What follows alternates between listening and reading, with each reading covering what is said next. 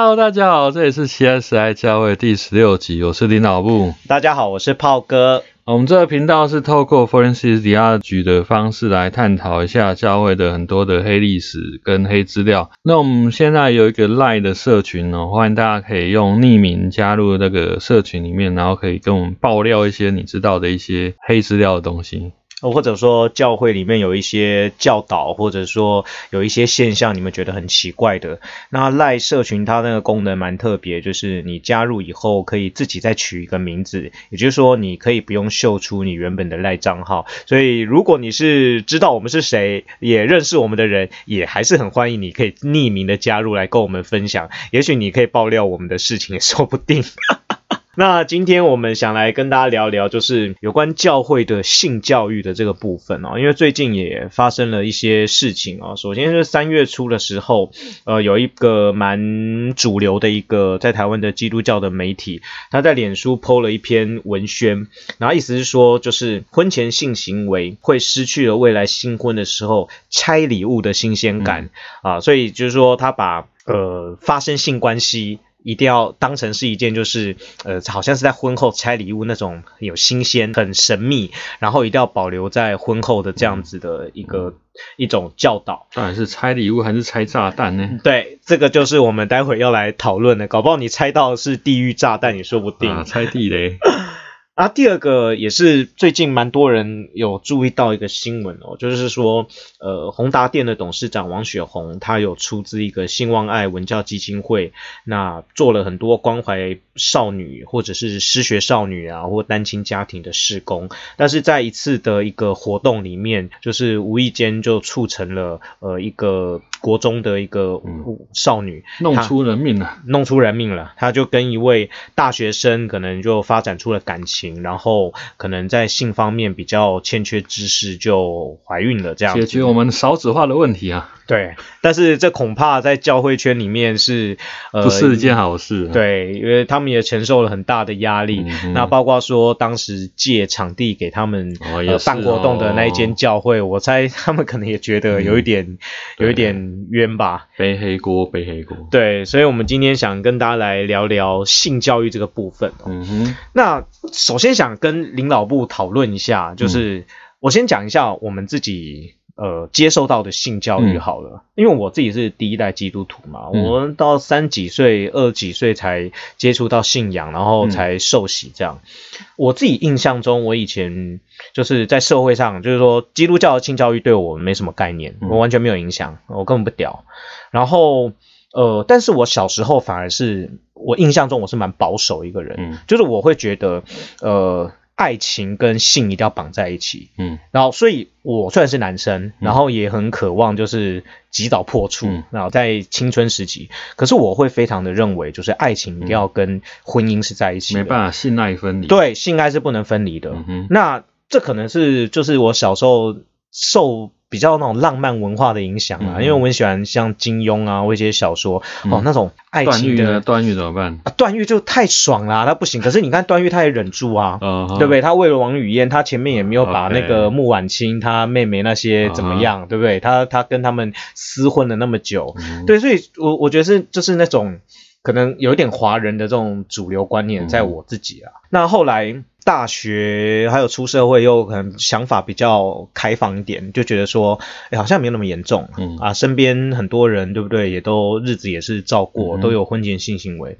我自己的经验大概是这样子啊。啊，不知道林老木，你是从小就在教会长大生活吗？有没有接触到一些教会的一些性教育的教导？嗯，其实教会一我的年纪大概。蛮老的，当然那个年代不会谈什么性教育了。哦，所以是根本没有性教育的没有性教育。哦，就即便到学校有那个健康课本的第十三章、第十四章，也都是老师叫你们自己看的状况。嘎迪夸，对，大概没有那么多性教育。我觉得会有性教育，也是因为呃学校开始教了之后，然后基督教的社团才开始反弹呐。我觉得是。一开始的动作是先反弹呢，哦，所以有发生过这样的事情，因为我自己念国中那时候也是到健康教育那那两章的时候，大家就很兴奋，对，哇，男生的器官长这样，女生的器官长，老师上课也是就很冷静的告诉大家，哦，你发生性行为就是男生把这个放进去女生那边，对，哦，但是会怎么样怎么样会着床会怀孕，嗯，那我觉得那时候觉得还蛮正常，就是大家当然会很兴奋啊，就是啊怎样在那边搞怪，对，可是就是。这这就好像你在上历史地理课一样，我的感觉是经验是对，所以通常是不教了哦。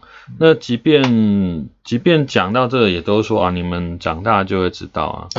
对，就闹出人命才知道。对对对对，反正就是说，对一些比较好宝宝来说，就是之前都不知道，然后结婚的那一刻他就突然会知道这样。对对，那其实这也是不合常理的啊。所以其实很多人他都会探索啦。只是变成说你在公开的场合就是不谈，或者说避讳，所以其他人也都知道你不谈避讳嘛，那他们就会私下自己去找资讯。所以我觉得第一个问题就是你不好好的教，对，最后就是 A 片教你嘛。对啊，对啊。对，那大家都以为就是你 A 片那种情节，然后你随便去摸人家，就人家都不会抗拒，还很开心，而且还时间暂停的。对对对，而且有有的没的东西，很多奇思怪想这样子。那后来就是教会界对于学校的教育开始有教性教育这一块后，他们有一些反弹。那反弹之后有在一些什么调整吗？其实反弹这一方面也光谱也很大啦，有些真的是有点太奇特了。嗯，就是说，不是有一些人说那个刚好课本对开，然后左边是男生的器官，右边是女生的器官，他们也觉得这样课本合在一起 哦，开合开合，可以很多的想象。对，他就哇，这想象力，哎，那我我们国中生都没有想到这个，他们可以想到这个，开合开合，他们就很冲动，对，就很性冲动。对他们也是讲这边不可以嘛，这是一部分，然后另外一部分会比较，他们说引用圣经嘛，或者是说自然法，他们就觉得呃性的东西是有功能的啦，哦，就是他为了要生育嘛，所以在生育这个前提底下，就是变成你不能用错方法，嗯，所以你不能用嘴巴或者用到其他的地方去，就不会构成生育的东西，就是不自然的。哦，不过这样子教导好像。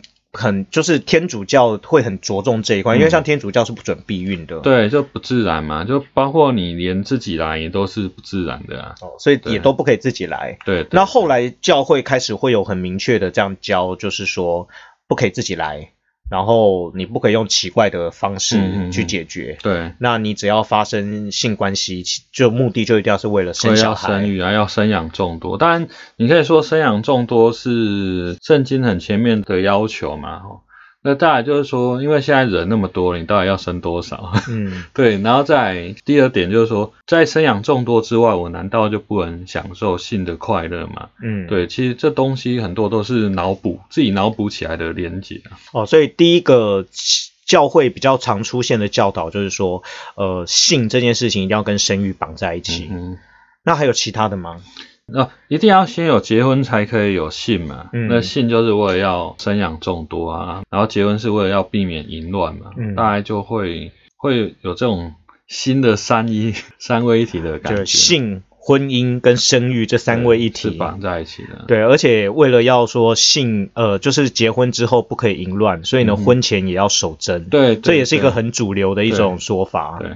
那我们也看到，就是社会上有很多的团体，非常的积极在推动，像某某妈妈，呃，在学校里面，就是呃，还蛮普遍会出现的生命教育讲啊，因为这个好像也是蛮早之前的一个议题啦，好像也是造成那个菊妈跟那个基督教的一个冲突，然后就是有很多的某某妈妈嘛，嗯，反正就去到小学里面去，然后也会。呃，跟小学生教那个婚前守贞哦，就是说不要有性行为的这种教导，然后他们的一些教导可能有出状况哦，然后以至于啊，整个高雄市教育局就是。禁止他们再进到国小里面去。对，这个跟大家补充一下脉络，就是某某妈妈为什么会进校园，其实是呃不知道教育部从什么时候开始的一个政策，就是他们认为生命教育很重要啊，所以生命教育其实是着重要提醒，应该是那个清华的王水案之后啊。哦，王水案之后，哦，那个案子大概太年轻的朋友可能不知道。对，在我们那个年代可是轰动一时，一个清华高材生的女生，然后她有化学，他们是化学系的嘛。对，反正不要欺负化学系的女生。对对对，以后遇到化学系的女生要小心一点。那反正发生了感情的纠葛，他就把男生用王水给整个就杀害以后，整个毁尸这样。男生女生都有。对，所以就是发生，然后那时候一开始还查不出来，因为真的就就很像那个金庸那个里面欧阳锋的那个化骨水一样，呃，《鹿鼎记》里面那个化骨水一样，真的就是把你的尸体就就消失了，化掉了这样，所以那时候轰动一时。那教育部后来就。觉得这个问题很重要，就是人、小孩、学生对于生命的尊重这件事情有很大的不足，所以他们开始运用，也是现在其实很流行的一种做法，就有点像 BOT 这样。嗯，我觉得我我我学校老师可能没有那么多足够的专业师资或预算，好，那我们邀请外面的团体进来学校，那他们可能会用。小学的呃早上，比方说早自习的时间，那班导师通常会在啦，啊，就这个时间就让外面的团体进来上课，所以其实也不只是基督教团体，很多佛教的团体等等的也都会，慈济也有这样，所以这是某某妈妈的一个背景啊，那。不过某某妈妈这个也很妙，就是炮哥，我以前也曾经参加过他们的培训。嗯，那时候就是因为有一个任务，就是必须要去参加呃志工活动。嗯，那。刚好身边也有认识在某某妈妈呃服务的大姐，然后可是我觉得那个大姐虽然说我知道她很保守了，很多观念真的是呃很，但是基本上她很正派，所以我也没有很质疑她的就是一些其他的在性啊或这些教导，反正呃印象还不错，就好，那我就去接受这个培训。那我记得那时候。好像缴两三百块的那个授训费，材料费，然后在那个公馆的真理堂有一个非常大型的，哦，人真的很多。那整个过程其实我觉得印象是还蛮正面的。那里面有没有关于性的一些教导的部分？就是婚前守贞啦，还是呃反对堕胎啊等等的？我已经没什么印象。但是课程主要就是着重要去教导小学生，呃，生命是很珍贵的。嗯，然后生命的目标。标跟价值是多元的，嗯，然后呃，比如说有的人高，有的人矮，有的人胖，有的人瘦，但是你要去呃尊重每个人不同的特色或特质之类。后来我也有在我家旁边的小学有跟着呃呃另一位就认识的大姐有进所谓的进班。哦，进班就是说，呃，你真的进到教室里面面对小学生，然后用呃某某妈妈的教材啊来替他们上课这样啊，所以我有我有两三次进班的经验。坦白说，我那时候印象是还 OK 啦，没有到觉得特别的需要被挑战这样，就他们的教导。但后来看到新闻的时候，觉得好像有点嗯怪怪的。某某妈妈之所以她会被高雄市政府教育局给踢出去，主要是因为。他的守贞的教育哦，那我先讲守贞，他大概也是想要避免青少年哦在婚前然后就怀孕啊，甚至是染上性病的这个问题，然后所以，可是他的解方是他就是你就不要做，不要做就不会染病，不会怀孕。那可是他放在小学，后来比较被人家争议的是，他会把一些。堕胎的影片就是血腥啊，吼，那可能怎么样把它搅出来啊，然后弄出来的那个影片，然后给小学生看，所以小学生就做噩梦，然后就家长就就反映了，所以这是他的手段上或方法上的的问题哈。那再来是他的方式啦，哈，就是说他会希望说提倡说不要做。不要做就不会有事情的这个方式也是有争议啊，因为人的自然的驱力就是会去探索嘛。对对，就刚刚讲说你你的公开的态度就是说我不要谈，你也不要跟我讲，你不要做就好，你任何事情都不要发生。所以，变成小学生或是国中生，他也知道你不是一个咨询的对象，嗯，哦，他就不会去问你这部分，那他们就自己去探索，就自然的区域，他们还是会去做啦，哦，就是他们还是会去探索。那就就很难避免，还是会有。那当然，美国有一个数据哦，我觉得大家可以去 Google，然后那一部分就是说，他们还是会探索。那只知道说啊，那既然他说不能弄那边，因为会怀孕，那他们就用别的地方。那因为整个过程当中还是会碰来碰去的嘛，所以还是难免会，还是难免会怀孕啊。那当然，因为都有接触到，所以也会有有性病的发生哦。所以，与其说你都不要都不要做，然后他你也都不要谈，然后你们自己去探索。那现在比较官方的性教育的方式就是公开谈，然后也老师也比较开放，那也可以去去咨商。那小朋友如果要探索，也比较有一个对象可以去问了。现在的方式大概是这样子。对，所以我觉得这就是刚才讲到说，你公开不愿意去谈，你一直用希呼吁大家去回避的方式的话，最后就是其实在过程中间多少还是会去接触到。那可是他们更不知道怎么做防护措施。嗯，我觉得重点是这个，因为呃，大家的观念就会变成说，好，那我好像没有。碰到禁区哦，最最严密的那一块禁区，那我其他的地方就是尽可能的去满足。可是其实那个过程也是很需要保护的。可是大家是会有一种观念，就是说啊，反正我没有做，就都可以。对，那其他的地方我就不用去防护它。嗯对，但其实这不对的。你整个过程，包括身体的其他部位的接触，都有它需要防护的地方。所以我觉得这就是一个你。讲白一点，就是你要么就全部都交清楚，嗯，对你有所保留，或者你刻意回避，然后你你讲的不清不楚的，那最后大家就是完全没有保护的概念，而且还以为自己做的很好，哎，就是哎我没有踩到红线哦，嗯，但其实其他地方你还是伤害到了彼此，都还是有还是有感染的风险哦。然后再就是说，因为你把它包装成或把它形塑成一个禁忌或是一个不好的东西。所以，即便他已经到婚后了，或者说他他现在已经 OK，已经禁令解除了，觉得他还是会对他没兴趣，对，然后就变少子化啊，或者说的。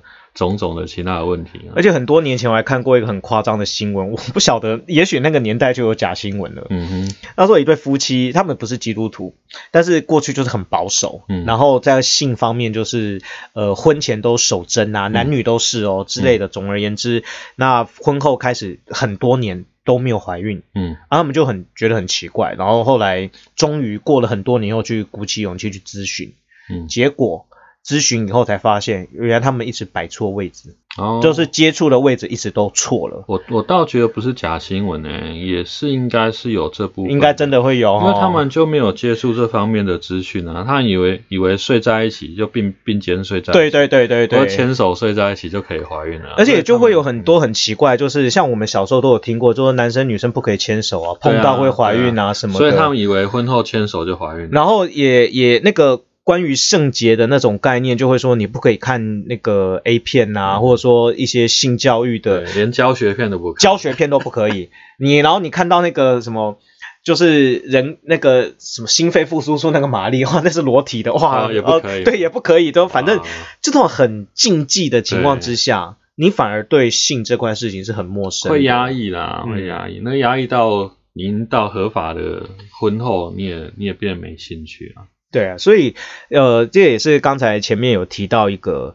讲到结婚，就是嗯，如果用那一个报道，那一个基督教媒体的报道，拆礼物这样的概念来看，这对于婚姻来讲，真的会是一件好的祝福吗？就说你婚前很坚持守贞，然后你到了婚后才可以发生性关系，可是这对于一个人长远的。嗯，人生或者说他未来的婚姻的生活，是不是一定是正面？有时候我看到身边很多特别不是基督徒的朋友，或者是基督徒的朋友，都都一样。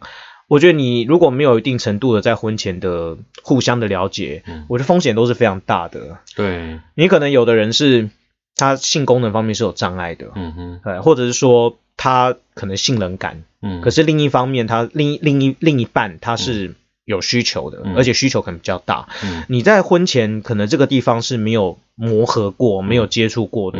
我觉得对于婚后的生活，可能都是一个很大的风险吧。嗯，对。那你这对于说，嗯，教会比较会呃，希望能够看到婚姻是长久、走得久、走得稳的。那其实这样子的一种教导，或者说这样子的一个经营的方式，是不是可以达到这个目的？我是打一个问号。嗯，因为把自己或对方当做成一个礼物，其实也是相对来说是一个物化啦。而且，变说你对这个礼物，不管是身体或者说心理，我觉得变说你在拆礼物之前，你根本对它是一无所知的嘛。对。那等到说啊，我拆了之后，我才才知道这是谁。我觉得这感觉还蛮像之前那个相亲啊，或是对对媒妁之言的时候，才比较有这样的现况。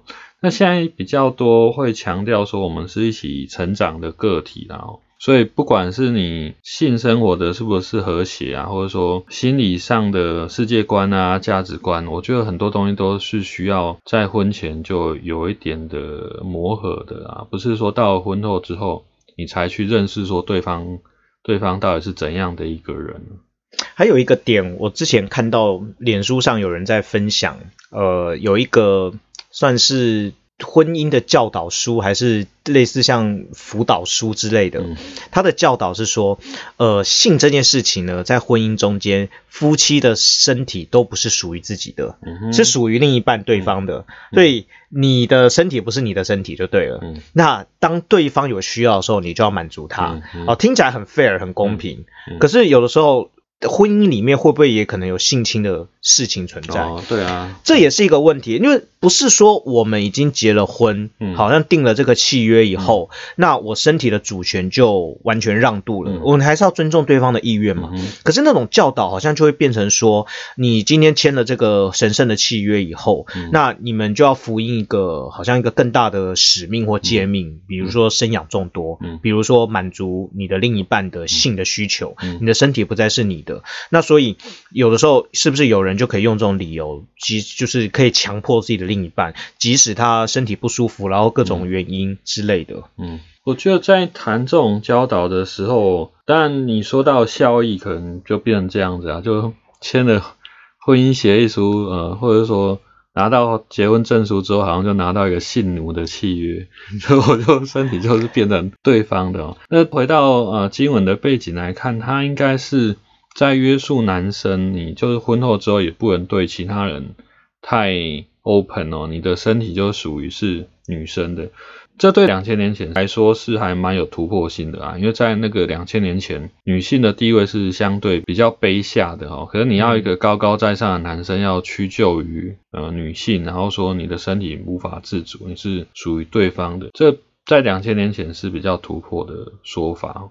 可是到了现在，你要这样谈，我觉得还是会有应用上的困难啊。就是刚刚讲到效益的部分哦。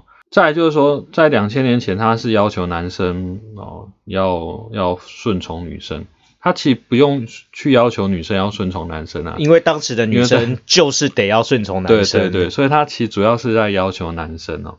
可到两千年后的现在哈，你去讲这种东西，我觉得是。比较过时啊，而且就变成说你在压抑自己哦，没有自己的主权哦。我觉得那对现代社会来说也是一个很很过时的一个教导。对，所以刚刚林老木有提到，呃，两千年前保罗的一些经文有强调，呃，身体的主权，然后夫妻之间的相处这个部分。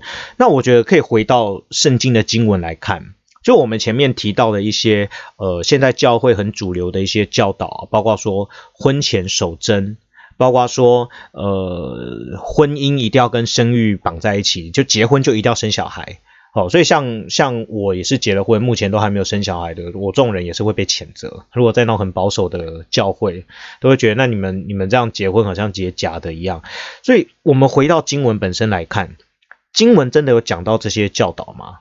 经文有任何一段就是很明确的说，婚前不可以发生性行为这样子的呃字语出现吗？我印象中好像是没有诶。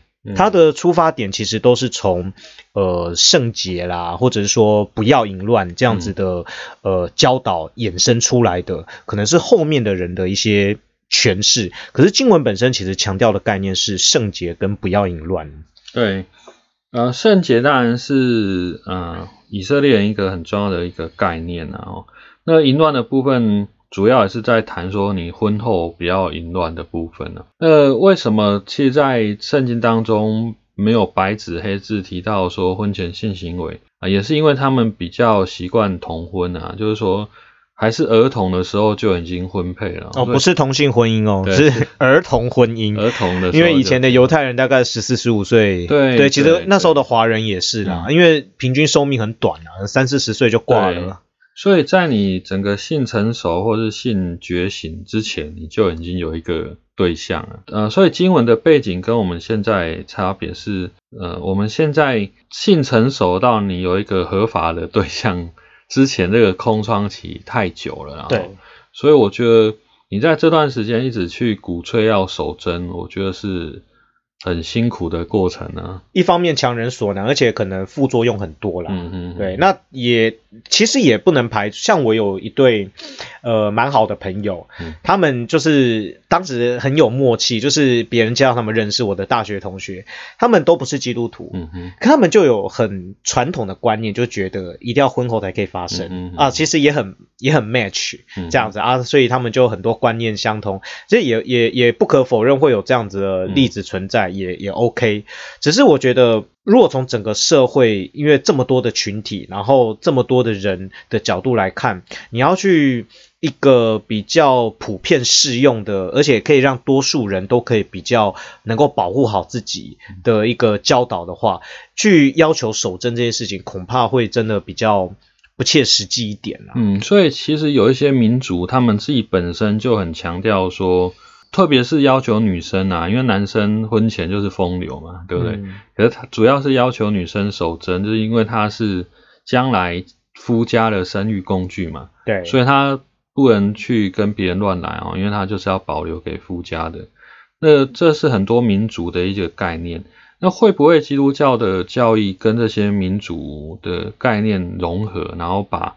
这样一个守贞的一个概念变成基督教的教义，我觉得也是需要好好的思考的。对啊，我自己的想法是在经文里面我所阅读到的的观念，还有对我们当代的启发跟教导，其实比较应该是着重在我们人跟人的关系不要。失焦，或者说不要衍生混乱。比方说，你你你已经结了婚了，你却有小三，嗯，对你你多少你你再怎么讲说什么性爱分离，或者说之类的，其实多少一定对你跟你原本的伴侣的关系会有一点影响。哦，所以这是我我觉得最核心的概念，放在我们今天应该是这样子的一个教导，说在性这件事情上面，呃，可能不是一种。就是很压制性的，而是要教教育我们，呃，要让我们去醒思，我们跟性在我们跟人的关系里面的这一块，怎么样让它是和谐的？嗯，呃，你跟你的伴侣的忠诚，或者说，呃，你们的婚姻的经营，而不要去破坏这段的关系。我觉得很有意思的是，我们花很多时间精力在约束青少年对性的探索。可是对那种成年人婚后的性关系啊，什么小三啊、情妇啊，好像就比较不谈了，因为他对家委有很多的奉献哦。哦，这个问题也很大哦，恐怕我们也可以用一一集的时间好好来跟大家聊一下。好，那我们时间今天就到这边，就跟大家说拜拜。也欢迎大家就是呃上我们的频道来跟我们互动一些分享，还有加入赖的匿名的社群功能。那我们今天就跟大家聊到这边喽，拜拜。拜拜。